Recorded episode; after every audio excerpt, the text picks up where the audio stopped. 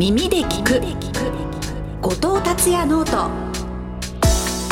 えー皆さんこんにちは。後藤達也です。こんにちは。八木ひとみです。経済をわかりやすく面白く偏りなく。経済ジャーナリスト後藤達也さんの視点から今必要な経済と投資の知識を発信する耳で聴く後藤達也 note。第9回スタートです。前回はこのコンテンツなんと北海道に出張したんですよね。うん。JPX 東京証券取引所のイベント金融経済教育フォーラム in 札幌にお招きいただきまはい、すした、ごく立派なフォーラムでしたよね。そうですね。真面目な感じで我々結構ゆるゆるな感じでやってたかもしれないんですけれども。はい。スタートから結構なんかい撮り直ししたりとかしましたよね、あ覚えてます？でも撮り直ししてたけどあれ YouTube で生配信してたんでしょ？撮り直しって言うんですか？それなんか。よくわかんないですけど。仕切り直し？そう。でもゆるい感じでできましたけれども、中身はね結構しっかりとしたコンテンツで、途中でね学生さん2人も参加していただいて、まああの多少事前にこんな話しようかみたいな打ち合わせはしてたんですけど、うん。そんなにがっちり固めてなくてねあの質問とかも打ち合わせになかったようなことを振ってもすごく綺麗な感じで答えてめっちゃしっかりしてましたよね。なんかあねの二人見てると、うん。日本はこれからも大丈夫だなと思ってしまうぐらいしっかりした若者でしたよね。うん聞いてた皆さん40代とか50代の方多かったんですけど、私よりしっかりしてるっていうとかすごく多くて、うん、なんか楽しかったですよね。楽しかったですよね、うん。本当に幅広い世代の方からの意見をうん。伺えたなといったところなので、うん。これをね機にまたいろんなところに出張したいものですね。そうですね、ええ。いろんなやっぱ地域のところに回ってその東京とか大阪とか名古屋とか分かりやすい都市だけ見ててもやっぱ国民っていうのはなかなか見えてこないと思うので、はい。まあ、できるだけいろんなところ行ってみたいなと思いますよね。そうですね、はい。それで感じたこう日本全国の動きっていうのをねまたこの番組で皆さんにお伝えできたらというふうはい、に、八木さんどこ行きたいですか？私はね酒どころなので まあできればその北陸とかあの辺りが。金沢とかすごく行きやすくなりましたしね。ですよね。うん。金沢とかどうですか？いいですよね。あ日帰りできない酒どころに行きたい、日帰りできない酒どころ。うん、なるほどなるほど。金沢ですね。金沢金沢いいですね。東北とか行ってもいいかもしれないし、そうですね、うん。ちょっとそのあたりはもうディレクターにお任せして、博多とかもいいかもしれないですね。最高ですね。二日間ぐらい帰ってこれなくなりそうですよねん、博多だったらねその飛行機で早いしそんなにコストもかかんないかもしれないからね。ねめっちゃ大きくうなずいてるので、はい。後できっちりと話詰めておきましょう、いついつ頃1 13月ぐらいにしましょうか。じゃあ13月のどっかでじゃあちょっと調整できればと思いますので。今すっごい笑ってごまかしたんですけどね。はい、よろしくお願いします。はい、えーさて後藤さんこのところのはい。マーケットの動きなんですけれども、ちょっとはい。10月に入ってね、あの日本株若干雰囲気変わったかなみたいなところが。そうですね。調整色が出てますよね。はい、うん。そのあたりもねこの後ちょっと解説してもらえればというふうに思います、そうですね。うん。それでは耳で聞く後藤達也ノート第9回スタートです。この番組は日本経済新聞社の提供でお送りします。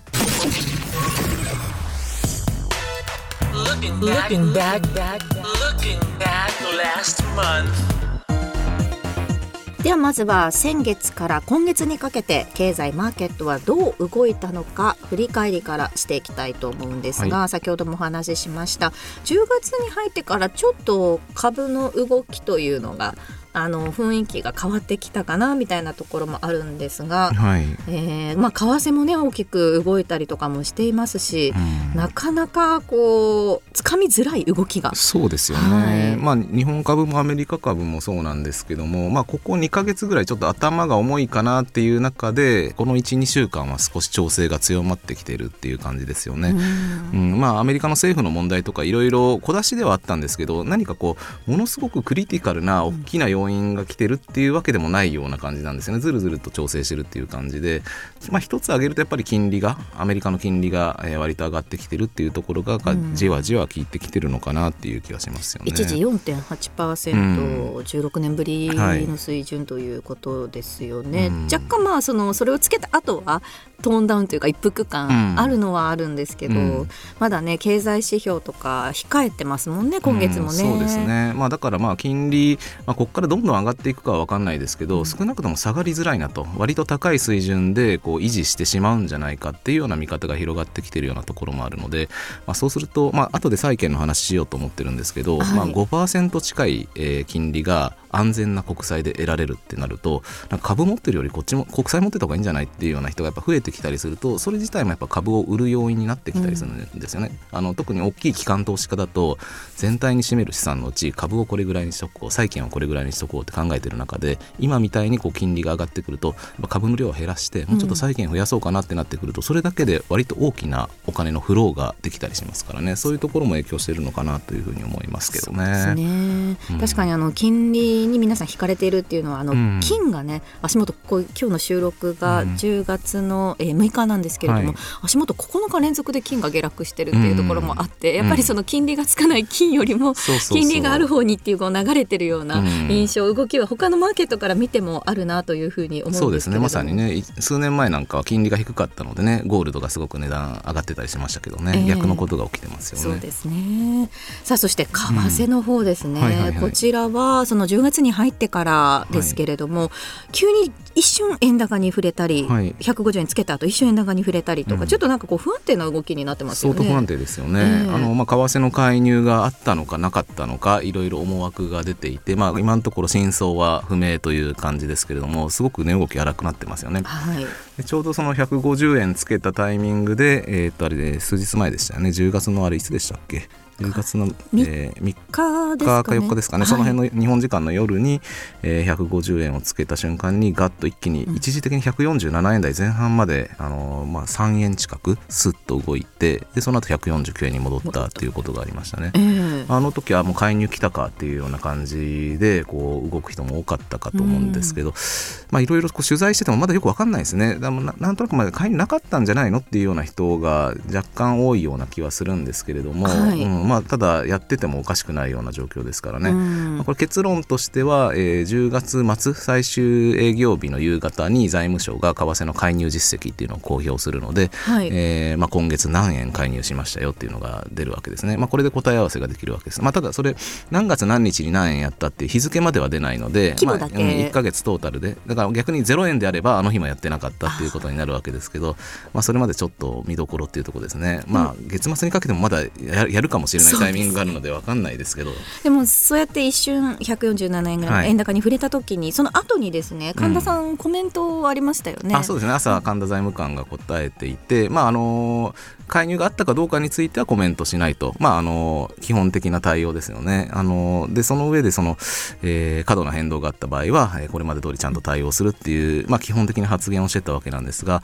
割とそのマーケットで注目されたのは過度な変動についての捉え方なんですね。はい。まあ、財務省というか、まあ、世界の金融当局みんなそうなんですけど、えー為替は過度に動くことは良くないということで激しく動いている時は場合によっては介入もししてでも少しスムーズにしましょうっていうのが基本的な考え方なんですけれども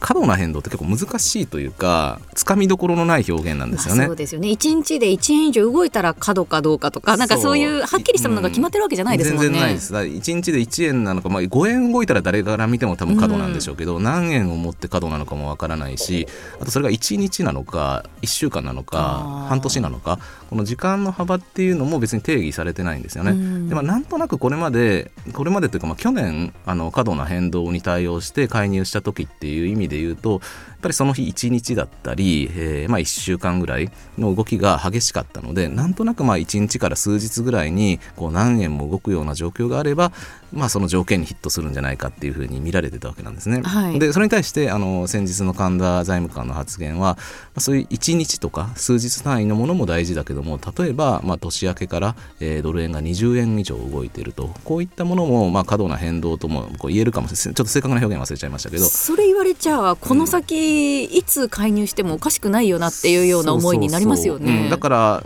まあ、そうまさに言い換えるとあの目先ここ1日とか1週間ぐらいで大して動いてなくても、うん。えー150円超えたりとか、まあ、あるいは153円とか155円になってくると日々の動き緩やかでもまあ、半年1年のスパンで見ると過度ですよねってなるとやってくるかもしれないっていうことを言ったわけですよね。うん、これは結構恐怖感を投機筋には植え付けるかもしれないんですよね。だ割とだからこう発言としては絶妙だったって評価する人はいますよね。これが例えば仮にやってようがやってまいがやってたとしても、まあ、やった理屈をある程度言ったことになりますし、はい、介入やってなかったとしても1円もその玉を使わずしてですねなんか150円超えたくらいでこいつやってくるんじゃないかっていうそういうのを植え付けたっていう意味では、まあ、すごくうまい、えー、話し方口先介入的なところがあったのかなと思いますね。そうですね、うん、まだねまだまだその今月為替の動きどうなるかわからないですけれども、うん、まあ、10月末にそのあたりの答え合わせが、はい、そうですね、はい、できるかもしれないということですね。まあ、あとは、まあまあ、150円という、まあ、ちょうどすごくすっきりした数字じゃないですか。うん、あのなのででかつそれを超えた瞬間にあの為替がすごく動いたということもあるのでこの150円の壁の意識っていうのが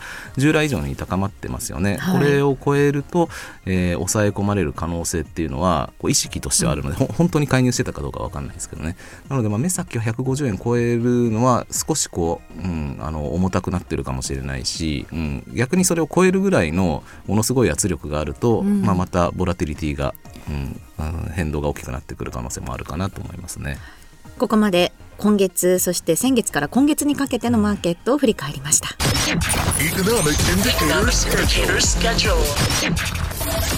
Economic indicator schedule.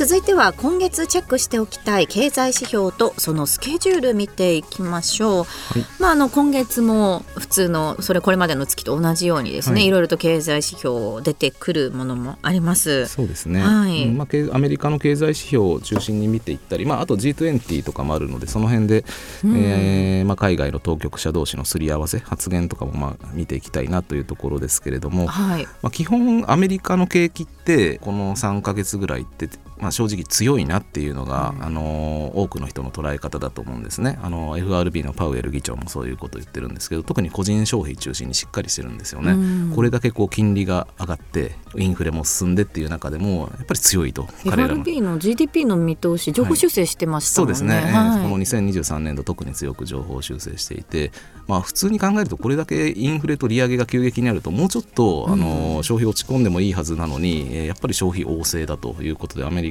のやっぱり民間のこの購買意欲って強いんだなっていうのを改めて感じさせられましたけど、まあ、その辺をまあ引き続き見ていくっていうところですよね。ここでまた改めてあの長期金利も上がってきたりしていて、はい、住宅ローン金利とかも上がってきてるので、それでもなお、えー、個人消費っていうのは強いのかどうかっていうのをまあ引き続き探っていくことになるんだと思うんですね。はい、でまああのこの1か月ぐらい、えー、アメリカの長期金利ってこうまた上がってきていますけど、まあ、そこは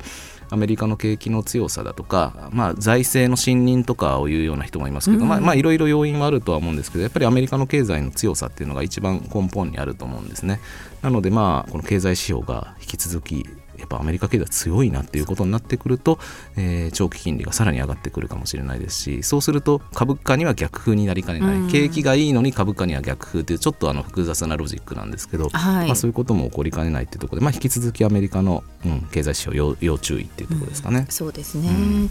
あと、まあ、スケジュールにはっきり書いてあるわけじゃないんですけれども、はい。はい、その去年と比べてのお話なんですが、やっぱり為替ですよね、足元のこの150円近辺まで円安にどんどん傾いている状況っていうのは去年の秋ぐらいも同じような状況でしたよね。そうですよね、はい、ちょうど去年円買い介入二十何年かぶりの介入ありましたけどあれ9月に1回目があって、はい、でまあ、10月の下旬ですかね、えー、大きい2回目とちょこっと3回目があったっていう感じなんですけど、うん、えー、まあ、すごく似てますよね。あの、まあ、さっき話した、えー、10月の1週目の介入があったかどうかは分かんないですけど、まあ、タイミング的にはすごく似ているということでえー、で、為替の水準も似てるっていうところですね。うん、なのでまあここで介入が入ってくるとここ、まあ、年初から続いてきた円安トレンドが変わるんじゃないかっていう期待も。一旦止まるのじゃないかっていうのはありますよね、うん、去年と同じく、ね、はい、ただまああの結構そのマーケットの人とかと話していると確かにその円安トレンドに歯止めはかかるかもしれないけどもものすごい勢いで円高に戻っていくか。例えばそのえー140円割ったりとかですね。そういう世界になるかっていうとそこまでイメージ持つ人って多くはないんですよね。それどうしてなんですか？あのーまあ、去年って確かにその10月下旬の2回目の介入っていうのがちょうどその151円台後半っていう、まあ、久しぶりの円安水準であの介入の後も本当にシャープにぐーっと円高が進んで結局翌年要するに今年ですね、はい。今年の1月にはえー130円を割り込むようなこともあったのでまさにその介入があの局面を変えたかのよううん。にチャート上は見えるんですけど、去年のこの10月とか、えー振り返ってみるとアメリカのリセッション懸念がすごく強まってた時だったんですよね。まだこの利上げによってうん。景気後退するんじゃないかっていうふうに見てる人たち、大大方の見方がそうでしたよね。ですし、ええ。あのまあ、リセッションは多かれ少なかれ来るのはかなり確実でそれがどれぐらい深くなるのか、うん。長くなるのかっていうのを気にしてた状況だったと思うんですね。はい。でまあ、プラスその、まあ、少なくともインフレはある程度落ち着いてきたようだ落ち着き始めたようだっていう感じがあったので、まあ、利上げもここであの最終局面に来てるねっていうような感じがあったんですね、要するに景気が弱そうだえーインフレが落ち着いてる利上げがなさそうだっていうことはこれはアメリカの長期金利にとっては下がる方向に、ね。まあ、今まで上がってきたのが下がる方向になったわけなんですね。去年の円安ってやっぱりアメリカの金利上昇が一番大きな理由だったので、ええ。その点で言うと去年の秋ってその根本であるアメリカの変化が起こってたわけですよ。プラス介入があったっていうことで、まあ、この2大要素で円安が一気に円高方向に是正されたっていうところがありますよね。日米の金利差がもうこれ以上広がらないんじゃないかみたいな雰囲気があったところにうん。円買い介入もあってそれで一旦まあその円安の流れが止まってうん。逆ま戻しみたいな形になった。でも今年はそう。今年に関しては。今年に関してはだからまあさっき言った通りアメリカの経済強いんですよね、だからリセッション懸念ってもうほとん。どなくなってますしむしろなんか思ってた以上にものすごく強いんじゃないかってなってきてますよね。でまあ、あの FRB のまあ利上げはもう最終局面だっていうことはまあほぼコンセンサスだと思うんですけども、えなかなか利下げに転じない、うんえー場合によってはこれぐらいの高い金利が相当長く続くっていうような見方になってきたりしてるのでそこは去年と違いますよね。だ去年はそのアメリカの経済とか金融政策が、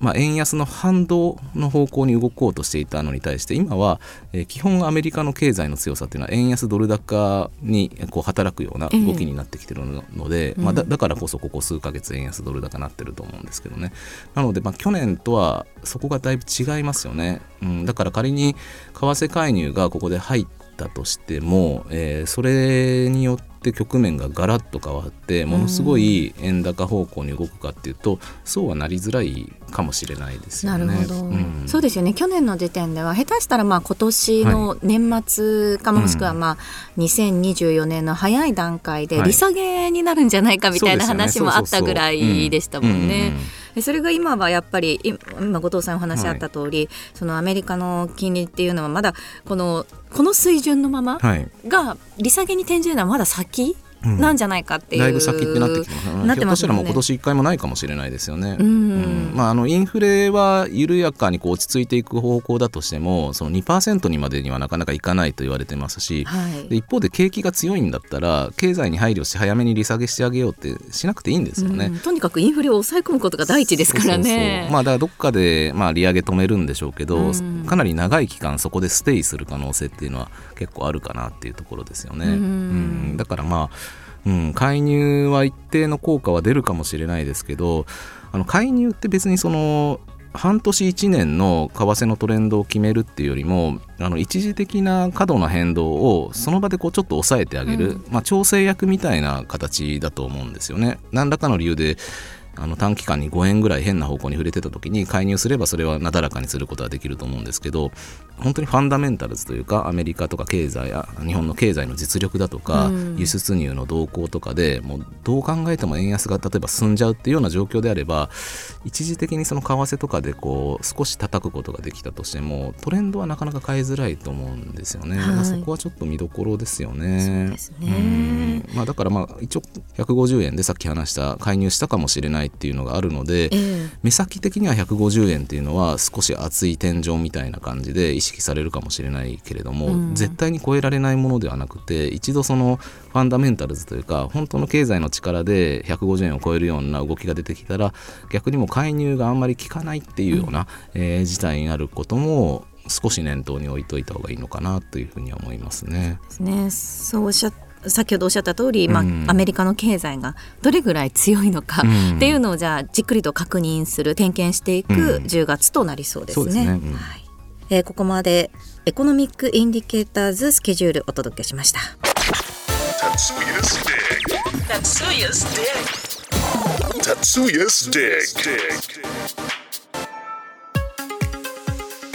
のコーナーでは後藤さんが今気になる人物ことをディグ深掘りしていきます、はい。さあ今回は何を深掘りしていきましょうか、はい。えーっとさっきもちょっと触れたんですけどアメリカの金利の話ですね。うん。でまあ、金利が、まあ、なんで上がってるかとかそういう話じゃなくて日本人にとってのアメリカ金利の話をしたいなと思ってるんですね。ええ。あのというのは、えっと、9月ですかね。あの三井住友銀行がドルの定期預金の、えー金利を従来の0.01から、えー、5.3%ですかね。ものすごい勢いで。すごい引き上げですよね。うんうん。なんでまあ今まで上げてなかったのかとかまあいろいろ批判される面もあるとは思うんですけど、まあ、いずれにしても、えーまあ、メガバンクなわけじゃないですか、はい。多くの利用者がいる人たちの中で5.3%ってとりあえずびっくりする数字ですよね。まあ、日本ってなんか金利が1%を超えると反応する人がすごく増えるとかって言われますけど5.3%ですからね。すごいうん、すごいですよね。これって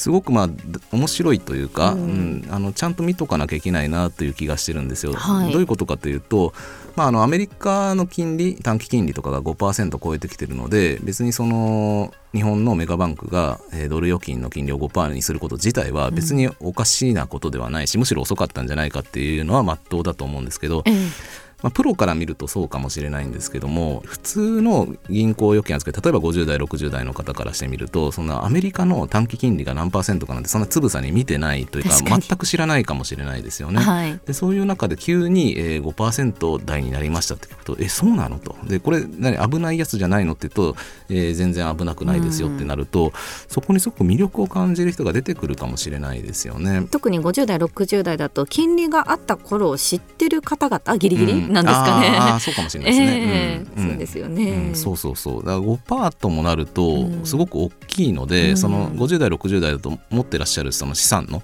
絶対額も多いかもしれないのでってことはかける5%でこんな計になるのかってなると、はい。割と大きな数字だと思うんですよね。であの5%っていうと例えば日本株の配当利回りで考えると5%超えてるのってあんまないんですよ。いや結構坂川さんね、うん。ここまでね皆さんの株主還元とかうん。盛んになってきましうん。たけど、うん。それでもやっぱ配当利回り5%まあ超えてるとかなかない。たまにありますけどね、ええ。まあ、平均だと多分2%台だと思うんですけど、うん。でまあ、主要株だと3%超えてるのはまあ割と高配当株がそうですね。ねぐらいのイメージだと思うんですね。5%っていうともう本当に、うん、多分時価総額トップ100でも1社か2社ぐらいしかいないっていう感じだと思うんですよ。でそれがドル預金だとかアメリカの国債っていうと基本値下がりリスクがすごく低いものなわけですよね。あのもちろん為替リスクがあるのではい。ものすごく円高になっちゃうと、その利回りが吹き飛んじゃうかもしれないんですけど少なくともそういうアメリカの国債とかうん。銀行預金っていう安全性の高いものでそれだけ金利作ってなんかすごくお得感がありますよねこのリスクリターンの見合いで、その点であのそんなに金利ついてるんだったらお金を動かそうかっていう動きが出てきてもおかしくないかなと思うんですよね。ね最近なんかある証券会社の方とお話ししてましたけど、うんうんまあ、僕も株売ってる身ですけど米債の方がいいんじゃないかっていう気しますもんねとかって お話はされてましたけどうんうね。ん。いやそうそうそう。だから本当にアメリカの債券買ったりとか、まあ、証券会社の中でもドルの MMF とか比較的簡単な手続きで持てるものもあったりするので、ええ。まあ、そういう動き出てきてもおかしくないですよやねっ。ぱりなんか後藤さん前からおっしゃってますけれども、その円だけで資産を持つことのリスクみたいなお話、結構されてますよね。そういったもののうちの一つとして、まあまあ分散投資じゃないですけれどもその一つの投資先としてはやはりかなり魅力的になってきてるあってことですよね。す。だから例えばですけど今まで完全に円だったのをじゃあ100%ドルにしてあの5%の利回り取りに行くっていうとそれはやっぱリスク取りすぎだと思うんですよ。ものすごく円高になっちゃうとやられちゃうので。はい。ただもともとそれが2割なのか5割なのかわからないけども外貨って余裕資産である程度持っておいた方がいいのよねっていうのはいろんなところで言われてるじゃないですか。ええ。なのでもともと持ってる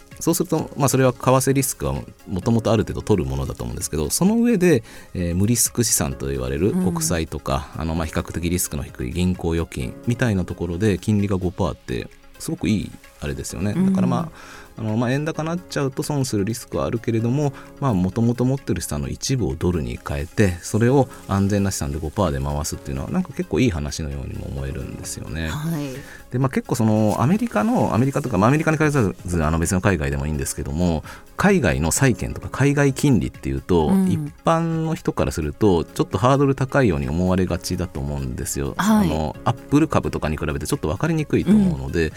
でもこれ振り返ってみるとですね2000年代半ばとかってあのグロソブって呼ばれたグローバルソブリンオープンと呼ばれたあの海外の債券を束ねた投資信託とかバカ売れしてたんですよね。何兆円とか何兆円ファンドとかって言われてお化けファンドとかって言われてたんですけど、ええ。まあ、それはまああの世界中の国債をこう束ねた投資信託だったわけなんですけどそれが結構お年寄りとかにもすごく売れてたんですよね。だからいざ海外の金利がつくとあの日本のなんかこう保守的と思われがちな日本の国民も結構やっぱり金利がつくものに対してお金が動いたりするんですよ。うん。過去からもそういそう事例があるんですね。うんでそれが、まあ、あのリーマンショック以降、うん。えーコロナの前ぐらいまでは世界の金利って全部低かったんですよ。アメリカですら0%台とかなってたのでなのでそれをまあ忘れてたというか、はい。その時代がまたやってきたって感じなんですよね。ううん。んだそうなるとでかつまあドルとか分かりやすいし、うん。うん、なので意外とこう、まあ、三井住友銀行のニュースとかって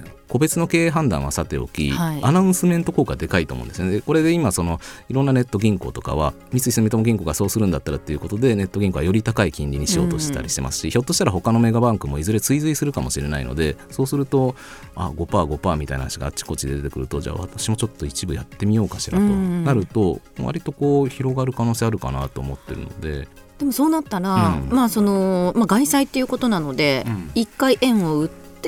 まあ、ドルで特にねアメリカ国債とかになってくるとドルで買うことになるじゃないですか、うんはい。そうなると、まあ、さっきまた為替の話になっちゃうんですけど、はい。そうなるとまたそれが円安ドル高の、まあ、流れのうちの一つになりそうですよね。そうですよね、うん、だからその外あの債券買うにしても投資信託を通じたとしても MMF であろうがドル預金であろうがあの円を売って、えードルとかの外貨を買うっていうことになるわけなんですよね。うんでまあ、前も話したと思いますけど日本って円の預金が1000兆円以上国民持ってるんですよ。はいそのうちの1%動けば10兆円っていう話しましたけど0.1%でも1兆円なわけですよね。そんなにごっそり急には動かないかもしれないですけども0.1%でも1兆円のフローって結構でかいのでそうですね。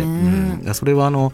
割とその為替レートに影響しかねないというかで世の中的に外貨建ての資産もっと持っていこうっていうムードが広がってくると、うん。うん割とすごい影響力になるかもしれないですよね。実際にあの投資信託とかの資産流入額ランキングとか見てみても、やっぱりその海外のものが多いので、うん。うん。例えばその新しく新 NISA で、うん。積み立て NISA でこの海外へのその投資とかを定期的に買うみたいな流れが出てくるとそうそうそうそうそう。で結構うん。息の長い、うん。その円売りドル買いの、うん。そういった力になりそうですよね。まさにそうですね。だから新ニーサで投資信託で海外株を買うっていう話と、うん。まあ、最近金利が高いので外貨預金とか外債を買ってみようというのはこれはまあ別の話といえば別の話なんですけどどっちとも今まで円で持ってたあの資産をいろいろこう分散していこうっていうきっかけではあるので、これ両方合わせるとあのまあいずれも円を売って外貨を買うっていう動きですからこの辺のうねりがどれぐらい出てくるのかっていうのは気になるところですね。多分結構金融機関も PR いろいろやってくると思うので、うん。う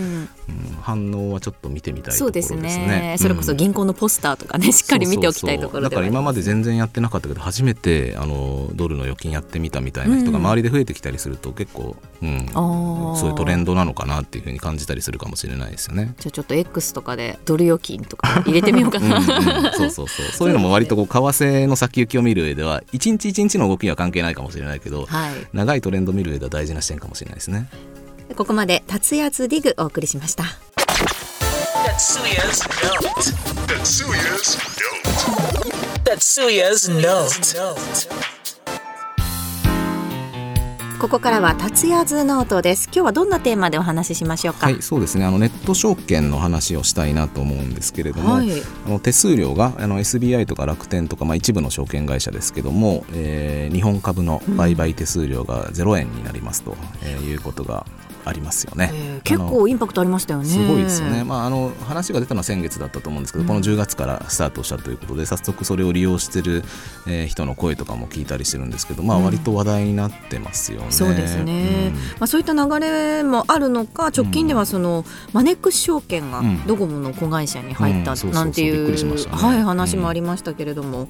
この日本株手数料ゼロその手数料ゼロ合戦といいますか、この流れっていうののはちょっとねこのから先もあとだって思い浮かぶのはいくつかね証券会社ありますけれども、はいうん、そのあたりがどう動いてくるかっていうのがね、ねうん、注目の今のところあれですよね。SBI 楽天以外はあの慎重な感じになってますよね、マネックスさんとかは下げないって下げないというかゼロ円にはしないというふうに言ってますしね、うん、そうですね。ただこのやっぱり日本株手数料ゼロっていうのは、はいね、後藤さんはそのノートの皆さんとかといろいろお話しされてると思いますけれども、うん、反応いかがでしたか？いやあのやっぱり利用している人はすごくいいって言ってますよね、うん、そのきめ細やかに売買できますし、まあ、元からもそういう似たようなサービスはいろいろあったりはしたんですけど、まああのえー、そういう金額とか気にせずにあの0円でこういくらでもできるっていうのは大きいみたいで例えばですけど投資単位が1単位が1万円の株があるとして、えー、今たまたま28株持って28万円持ってますっていう時に、うん、ちょっとでも現金3万円下ろさなきゃいけないのであの3単位だけ売ろうとかそういう細かいところの売買する時に都度まあ手数料がちょこちょこかかってくるともったいないなって思うかもしれないですけど本当に必要な額だけでまた入金されればちょこっと増やすとかできるし、うん、そうですね、うん、かなりフレキシブルにそのあたり使えるってことですよね。あるいはそのなんか持ってた A 株が、えー、値上がりしてきたので A 株をちょこっとだけ売って別の B 株の方を買うのに移そうとか、うん、そういうなんかこう細かい調整とかも手数料がなかったら本当にやりたいようにできるっていうところあるので、まあ、心理的ハードルは確かにかなり下がりますよね、うん、すごいなと思いますよね。そうですね、うん、あやっぱり歓迎するっていう実際に使ってる方々は歓迎する声っていうのがあるんですね。すね、まあ、ただまあその証券会社の経営の観点とかあるいはえー、日本全体の観点でいうとそういうセミプロみたいな個人投資家云々っていうよりも、まあ、新しく入ってくる人がどうかっていうことの方が多分大事なポイントなんでしょうね。で、まあ、あの1月、えー、NISA、はい、新 NISA が始まるということでもうあと3か月ですよね、うん、3か月とかあっという間だと思うんですけど、まあ、これから報道とかでも新 NISA 間もなくみたいなことになってくると思いますしあのそろそろ始めようかしらという人が増えてくる中でどう顧客を取るかっていうところですよね。うんで NISA ってあの一つの、えー、金融機関証券会社とかでしか口座作れないのでで、ね。はい、A 証券 B 証券で両方ということができないのでえー、証券会社からしてみると NISA 口座を取ってしまえば結構強いわけですよね。そうですね。例えばその株に慣れた方が、うん、じゃあ為替 FX やろうって思った時に、うん、全然違う証券会社で FX 開くかというと、うん、それはそれでまたハードル高いから、そのままあの NISA 口座を持ってるところで FX 口座開いたりっていうことがあると思うんですよね。いや本当そうですよね。なんかすごいその個人投資家でセミプロみたいな人は複数のあの会社で使ってあの手数料とかサービスの良さとかいろいろ使い分けてる人はいますけどそれこそ NISA でこれからやってなかったけど始めようかっていう人が、証券会社の口座2個も3個も作ることまず考えられないじゃないですか、はい、そう考えると、まあ、NISA 口座を作ってさえしすればですね、うん、えー、そのお客さんは今後もずっとお付き合いしてもらえる可能性が高いと。まあ、とにかく新 NISA が始まるっていうタイミングでもあるのでここで新規顧客を何としても取っておきたいっていうことなんでしょうね。絶妙なタイミングでしたよね、うんうん、そういった意味では。まあ、でもそれぐらいやっぱり今回のその新ニーサに向けての各証券会社の期待っていうのは、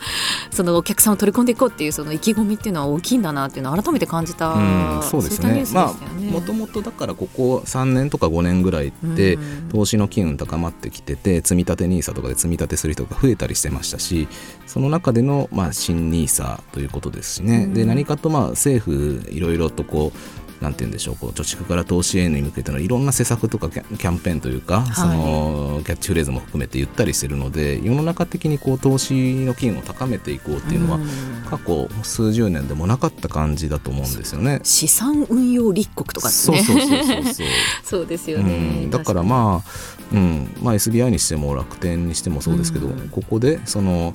えーまあ、手数料ゼロにするっていうことはそれの言ってみれば収入がなくなってしまうので、はい、それは当然あの証券会社にとってはコストなんですけどそれでもなお、えー、顧客を取りに行こうっていう感じですよね。まあ日本株の手数料って、まあ、過去25年ぐらいでずっと下がってきたわけですけど、うん、まあ、消耗戦とも言われてましたけど、まあ、それがついに0円のところまでやってきたというところですね。うん。まあ、ただまああれですよね。どの証券会社もそうですけどももともと日本株での売買手数料ってそんなに大きな収入のウエイトではなかったので会社さんによりますけどあの FX とか暗号資産に力入れてるところもありますしアメリカ株だとそこそこ手数料が厚かったりとか、うん、先物とかオプションとかいろんなデリバティブとかで、まあ、収益源としてるようなところもありますからね。まずは日本株という一番分かりやすいところでお客さんにまず来てもらって、うん、でそこをガチッと固めるっていうことですよね。まあ、今後の口座数の伸びの変化とかがこれねあの会社ごとに差が出るのかとかちょっと注目したいなと思うところですね。そ、ね。うん。まあ、その点で言うと、まあ、マネックスさんとかはねあのドコモさんとこう協力するっていうことで、手数料合戦ではない形で、まあ、どこ持っても当然たくさん顧客を持ってるわけですから、はい、まあ、そういう路線からこう攻めていって顧客を開拓する、うん、どっちの方がこううまく出るのか、まあ、そうは言ってもやっぱ手数料だろうってなるのかその辺ちょっと見どころかなというところですね。言ってもあと3か月で始まりますからね。そのあたりの各社の戦略っていうのは引き続き注目されそうです。うん、えここまで達也頭脳とお送りしました。第9回耳で聞く後藤達也ノートいかがでしたでしょうか、はいえー、我々2人でしっぽりとお送りしてまいりました。そうですね。今日はなんかラジオらしい小さなスタジオっていうところですよね。なんか割とあっちこっちで、まあ、先月札幌でしたしね、はい、外でやったりお客さん入れてること多いので逆にこっちの方が新鮮だったりしますよね。そう。ですよね本当に。どっちがいいんですかね。うん私やっぱりちょっといろいろ緊張しちゃうので、はい、お話に集中できるのは、はい、こうやって二人きりの方が集中はできるんですけど気分が高揚するのは皆さんと一緒に するのっていう感じですかね。まあ、言ったんですよね、まあ、皆さんの顔が見えるので、うん、あこここちょっと話長いかなとかここもうちょっと喋っちゃおうとかその臨機応変に変えられるのはやっぱお客さんいるのはいいかなと思いますそうですね、まあ、両方織り交ぜながら やっていければとい。う感じですね。なんですが、はい、もう早速ですね次回が皆さんと一緒に収録することが決まっております。はい、はい、えー、11月なんですけれども11月10日になんと東京証券取引所での収録が決まっております、はい、素晴らしいですね。はい。こちらは東証を見学した後公開収録ということなんですね、えー、アローズとか見て回れるという、ね、そうですね。今まだあの詳細は詰めている途中なんですけれども、はい、中を見学できるということなんですよね、うん、後藤さんやっぱり東証には何度か何度も行かれてますよね取材で。そうですね、うん、あのうん。あの日経新聞にいた頃なんかはその東証のすぐ隣のあの建物がまあオフィス的な感じになってたりしたのでよくその、まあ、特にやっぱり記者会見企業の決算発表とかの記者会見ではよく行ったりしてましたよね。えー、あの兜クラブって呼ばれる記者が詰める、はい、あの本当に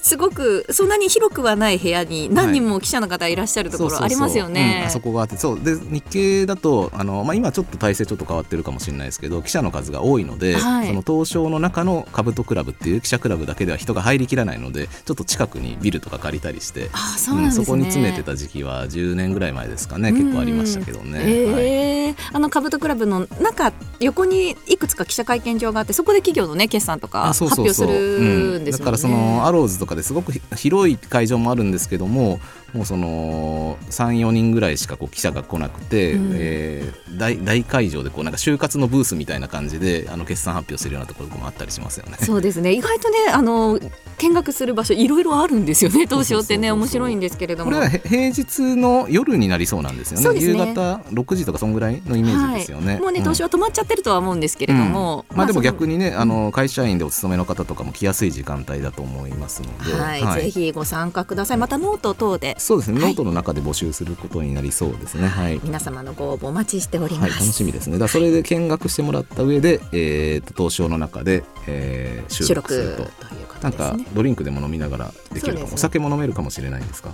はい、お酒も飲めるかもしれないという酒が飲めないと私が行かないです、はい、なんちゃって、ね、はい、はい、ということで。はい、ぜひぜひぜひあのお時間合う方は来てください。え耳で聞く後藤達也ノートまた次回お会いしましょう See you next month また来月お会いしましょう。この番組は日本経済新聞社の提供でお送りしました。